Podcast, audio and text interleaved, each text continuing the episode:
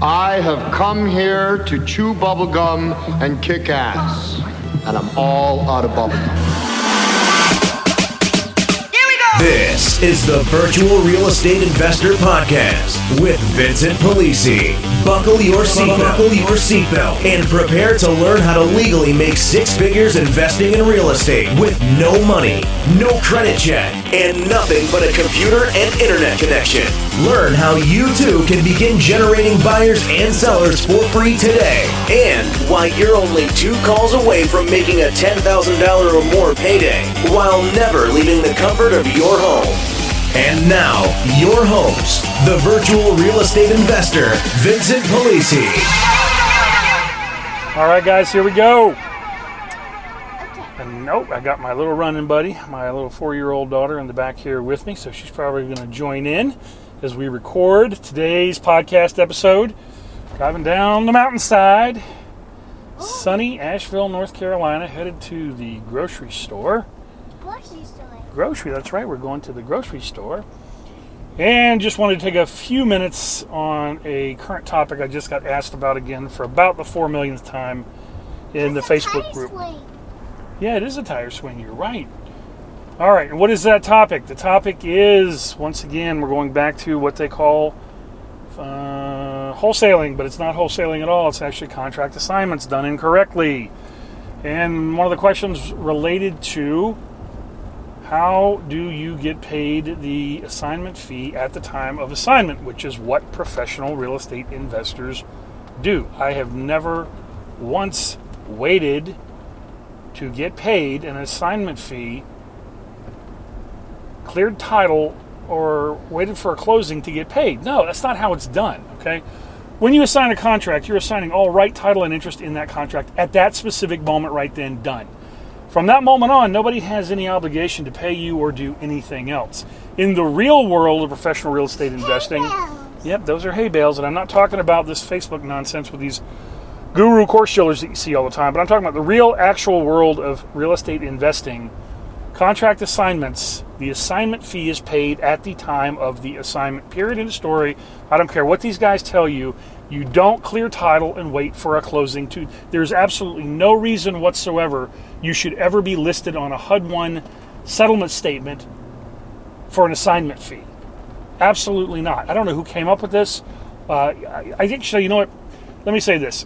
Here's what I think happened. I think what happened was somebody uh, either one they didn't know what they were doing, or number two, this is really probably what really happened was they said, okay, let's put a course together and we'll tell these guys that what they need to do when is go out there and spend all their money on marketing to find deals. Okay, all your bandit signs and yellow letters and postcards and all that, your door knocking, everything else you have to do to locate these deals. Have them get the deal at a discount at at 60% of fair market value. Then clear title for us, and then to add insult to injury, wait to get paid until we close. And I think it's a big joke. Honestly, I think it's like I think it's just like this conspiratorial joke that these guys that did the courses, uh, that do the courses, put together to see if people were going to be dumb enough to fall for it. And unfortunately, I guess they were right because that's the way all of these courses are. They all teach you to do the exact same thing, and that is not how you do a contract assignment. Okay, read what you're signing. What does it say you're doing? You're assigning all right, title, and interest in that contract, not contingent upon clear title, not contingent upon someone else's ability to close, not contingent upon getting paid sometime in the future, right now, today. Boom, in, out, done. Moving on to the next one, okay? So, on a on a traditional wholesale contract assignment, if you want to call it that, where you're going investor to investor, and the person that you're signing the contract to is a rehabber or is someone who then has a some other buyer they're going to flip it out to or whatever. The obvious concern that keeps getting thrown around is uh, they don't want to pay an assignment fee to then find out the title's not cleared and can't be cleared. Okay. I can get there with you on that. I understand that. But let's discuss the reality of contract law and what's really going on here. First and foremost, the seller is required to provide clear and marketable title in the purchase and sale agreement. Not you. The seller has already agreed to that. So why are you clearing title? Well, then the concern is well, what if the seller can't clear the title, doesn't clear the title? Somebody else is on there. He's got a $600,000 IRS lien, blah, blah, blah. Okay, I get all that, all legitimate concerns. You're not providing title insurance, you're assigning a contract. You want the contract or you don't. What's it going to be? I mean, this is the business that we're in. You don't expect me to mitigate, uh, I wouldn't even say mitigate, to insure you against any and all risk in a real estate investment deal. I mean, it's ridiculous. Okay? So I don't do it that way. You guys can listen to the. Uh, There's a Pro- playground here. yeah, there is a playground. The other two podcasts on contract assignment domination. You can listen to the episode uh, 041 on don't bring a knife to a gunfight. And you can hear exactly how I handle it. Because no, I am not waiting to get paid to assign a contract, and maybe you close and maybe you do not. That is not the game that we're going to be playing. Okay, so let's take it a step further and let's talk about this title thing. Okay, because that's you know the big oh the big concern is uh, we want to make sure we got clear title clear title. Okay, fantastic. I can get there with you on that. I got that part. You want to know that you can close before some guy runs off with five grand, ten grand, fifteen grand, twenty grand. Not a problem. Here's the thing. You've already spent your money to generate the lead. You've already spent your money on marketing and advertising. You've got the property under contract at a discount to fair market value. You've already done all those things. Some people want to argue, well, you know, I want to provide clear title to my, uh, they call them a buyer. It's not their buyer, it's a assignee. But anyway, provide clear title. You know, it's like this added level that I go to for blah, blah, blah, whatever it is. Okay. It's because you don't know what you're doing. But nonetheless, let's say that that's, I can get there with you on that. Okay. I get that. What's really happening here is this, okay? It's n- the the cat the uh, assignee, the, the quote unquote the real cash buyer in the whole deal,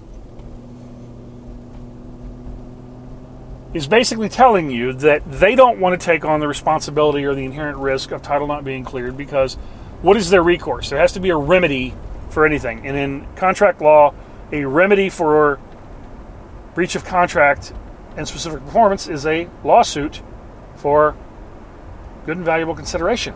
Okay? Now, we covered a bunch of different ways in the other episodes on how to avoid all that. Nonetheless, that's what they're trying to tell you is like, hey, I don't want to have to get involved in litigation in the event that the title comes back and he can't clear it. Okay, well, I mean, you know what? Suck it up, Buttercup. I mean, this is the real world of real estate investing. You got to put your big boy pants on and understand what it is that we're doing here. There are other ways around that situation um, for you to still be able to make money and do the deal and still get the title cleared. But that doesn't mean that it is the responsibility of the person that's assigning the contract because that's not party, part of the contract anywhere. Sellers already agreed to it. Okay. So let's just say you want to take that step anyway. So what do you do? Okay. Here's what I would do personally, and I, it goes back to the mortgage days. The split second that we had a property under contract, okay, or I have a buyer coming in that wants to buy a house if I'm a mortgage broker, mortgage banker, loan officer, whatever, same difference. We pulled title instantly, okay, right then and there. So what happens is this, okay, you contract on the on the property. The very th- next thing that you ought to be doing Okay, and they don't teach you this stuff, unfortunately. Very, very next thing you ought to be doing is getting that contract to a title company to um, have the title company pull the abstract, or in some states they call it open escrow. You need to be doing. I mean, why wouldn't you do that immediately if this whole thing is going to be contingent? Let me explain to you why that is. Let's say, like I said, I'll get there with you on. Okay, yeah, I can understand why the guy wants to know he's got clear title and he can close before he strokes out 10, 12, 15, 20 grand for an assignment fee. I get that. If that's the uh, linchpin, the, the, the thing this whole thing is hanging on, his ability to close, which is what they're going to tell you, then give it to him. I mean, you can have, by the time, if you guys are doing this stuff correctly, which I know most of you are not, it's all this ham and egger nonsense where you go out there and you get a contract on a property and then it's vomit the stuff up on Facebook and whatever, and you don't take the time to put together a prospectus or anything for anybody so that somebody could rationally, intelligently look at a deal and understand exactly what it is they were getting, what the numbers were, how you derived all that. Uh, you know, your cost of repairs, your fair market value. Did you take a video? You know, I've never seen anybody do what I would do if I was doing these contract assignments the way you guys do them. Okay, I would have if I contracted on the house, I would have a full blown prospectus and presentation put together. Now nowadays it's a lot easier with iPhones and video and everything else, and have all the numbers worked out and do it like a professional. Okay, give the guy a prospectus and, and videos of everything so that there shouldn't be anything the guy should ask you that he couldn't get answered in the prospectus. I mean, what else? What else? You sh- you're supposed to be presenting a deal. Okay, you want to do more deals, present an actual deal. Most of you don't do that. Vomit up a, a few pieces of information, and you make somebody pull teeth to get the information to determine whether or not there is a deal, and in so doing, uh, because you half-ass it, what you do is you irritate actual quote unquote cash buyers, signees, who then, you know, they put your stuff to the junk pile the next time it comes in because you don't act like professionals. So, getting back to this, the split second that you have that property under contract, as you then start to go to put together all of the documentation and everything that you need to present an actual deal, the thing that you need to be doing is opening title, opening escrow, pulling the abstract, get that process going. I mean, that could be anywhere from from uh, 24 hours to 72 hours maximum to get the abstract back. But by that time, you've got your information together, your prospectus. If you've done it correctly, the way I've advised, you've already interviewed all of your buyers. Okay, so you already know what they're looking for, and you already know that the metrics of the deal that you have constitutes it as an actual deal. Okay?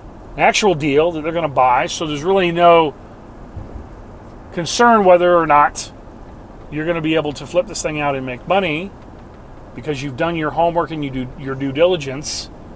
You're not blast. You don't need to blast it out to 4,000 different people on a quote unquote buyers list.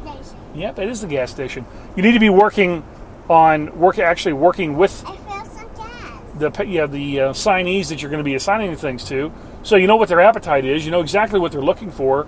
You've interviewed them. You've pre-qualified them. You know how many deals a month they can do. What their cash availability is. Okay, so you don't waste time. And then you put your prospectus together, and then when the title comes in, then you, then you know what you're dealing with. Okay?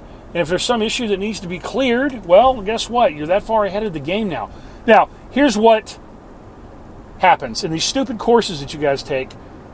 They tell you to avoid doing all of that, right? Right? Because guess what can happen? You can incur title expenses in the event that you don't close, right? Well, if you're putting a contract on a house, you certainly better be believing in the deal if you're presenting it to other people to the point that you're not concerned about whether or not there's some issue on a title that's going to prevent you from an ability to close. I mean, what are you talking about for an abstract? 175 bucks? Okay. You're doing enough deals, you're doing 2, 4, 6, 8, 10, 12, 15, 18, 20 deals. This is not an issue because it's going to, how often is that going to happen that you're not going to be able to close and have to eat title expenses? Let me tell you what I used to do in mortgage banking because we ran into the same issue. Is we had a, grocery store? That's the grocery store. We ran into the exact same issue all the time with, um, you know, working on deals, and all of a sudden title comes back and you can't close a refi. And but guess what? There's still title expense out there. Here's how you do that if you know what you're doing. Okay, we were running such a volume. I say we. I'm talking about me personally, running such a volume because I'm out there professionally doing deals that I had an arrangement worked out with the title company that hey, I'll pay X, okay, per title. Right, I'll pay X for closing. I'll pay X for this, but I don't ever want any additional bill for a title for an abstract on a deal that didn't get closed. So it gets absorbed into the cost. So instead of paying 175, you know, maybe we pay 250, but guess what? I don't I don't ever have that that fear or that worry of not being or of getting an expense based on something that doesn't close. I only paid on deals that did close. You guys can do the exact same thing. There is no difference. But see, they tell you not to do that because they don't want you to incur expense, right? Well, you can't do deals in fear. You got to proceed. If you believe in the deal, you believe in the deal. Get it going. Get go ahead and get the title pulled. Get the abstract done. You know what you're dealing with. And now, if uh, that's the situation, you can then immediately begin working on the process of clearing, get it with the seller, and get the damn title cleared, so you don't have that issue. Yeah, yeah, we're gonna we're gonna ride in the cart, so you don't have that issue. And then when it get, the deal gets presented, bam, here we go. Hey, here's the contract. Here's all the specs. Blah blah blah. Here's our uh, cost of repairs, our ARV, the whole nine yards. Here's the clear title. Now, do you want it? Yes or no? Fantastic sign the contract now, and we pay the assignment fee right now because I'm not waiting to get I'm not waiting to get paid at a closing. And why am I not waiting? Why am I, why am I not waiting to get paid? Oh, hold on, baby. Why am I not waiting to get paid at a closing? Okay, we've already if we already have clear title now, right? Because the buyer is going to have to pay in cash. He's going to have to close in cash, right? A. Or if he's getting mortgage financing, I mean, he's going to have to put 20% down in cash, which means he's got the cash for your assignment fee, or, or Hold, hold on, baby. I'm almost done. You gonna tickle me? Okay. Or he's doing a double close with somebody else, which means that he should have funds from them for the contract that can then pay for your assignment fee. It's very simple. Okay. So if you're going to do it that way, start pulling, work out a deal with your title company. Okay, so you don't eat these additional fees. You only eat fees on, on deals that actually close where you're getting paid, right? And then get the titles pulled as soon as you contract on the property. So that that's all being done while you're putting your presentation together for the guy that you're going to flip it out to or assign it to. Okay, very simple, right? But you guys are overcomplicating it with this. I don't. I want to avoid some potential title expense instead of thinking through the process to understand how to never have to have that title expense unless you're making money and closing deals. Okay. You can work out an exclusive deal with a title company. Say, hey, listen, we'll give you all of business. We'll have all of the people come here to close um, because you'll already have the title, blah blah blah. But I'm not paying for you know titles that can't close. Okay, very simple, right? There's tons of title companies out there. There's absolutely no reason whatsoever that you can't get that deal worked out. I promise you. I've done I it. Do- I've, I've, done it dozens of times. Okay, so that's how you do it, guys. Very simple. All right. So she's going to honk the horn, and uh, I'm going to go get in one of the grocery carts, and we're going to go grocery shopping. So there it is, guys. I'll catch you next time. Hope you have a great day. Thank you for listening to the Virtual Real Estate Investor Podcast with Vincent Polisi. If you found any value in this podcast, please use our Give to Get method and take a moment to give us a five star rating in iTunes and your favorite podcast service so we can keep giving you excellent episodes of real content you can use to profit today.